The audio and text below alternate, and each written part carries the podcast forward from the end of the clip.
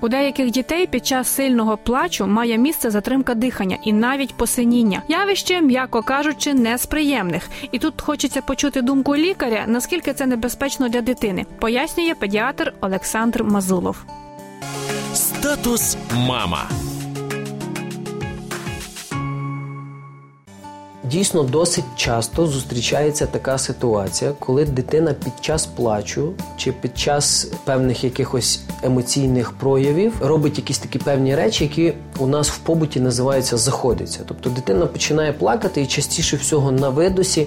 Складається враження, що у дитини зупиняється дихання. Причому подальший розвиток подій він може виглядати е, по декільком сценаріям, але зазвичай ця зупинка дихання вона е, триває 10 секунд, 20 секунд. Потім дитина частіше всього робить різкий вдох. При цьому у неї змінюється колір, наприклад, там шкіри там, чи слизових оболонок. Тобто, в принципі, видно, що щось з дитиною відбувається. Або ж може бути така ситуація, що дитина на висоті видуху, у неї відбувається зупинка дихання, і після цього дитина може втрачати свідомість. Може іноді навіть в якихось випадках і розвиватися судоми. Тобто Зовні це виглядає досить страшно. Це є стан, який не відноситься до небезпечного стану. Але оскільки цей стан може супроводжуватись втратою свідомості і може супроводжуватись падінням, потрібно зробити все, щоб дитина е, в цей момент не травмувалася, щоб дитина ніде не впала, вона не знаходилась біля якогось небезпечного місця, гострих кутів, біля якогось е,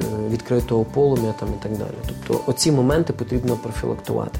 Друге, в будь-якому випадку ця зупинка дихання, навіть якщо вона супроводжується втратою свідомості, вона в подальшому переходить або в сон, або в те, що дитина приходить в себе. Е, дитина може виглядати дещо сумливою, але в принципі за певну кількість часу, за певну кількість хвилин, наприклад, там через 5 чи через 10 хвилин, в принципі, дитина може виглядати вже нормальною, здоровою, і знову ж таки ми маємо розуміти, що враховуючи, що це є така, скажімо, особливість дитини, яка не відноситься до захворювання, тим паче до неврологічного захворювання, ми маємо проконсультуватися з лікарем.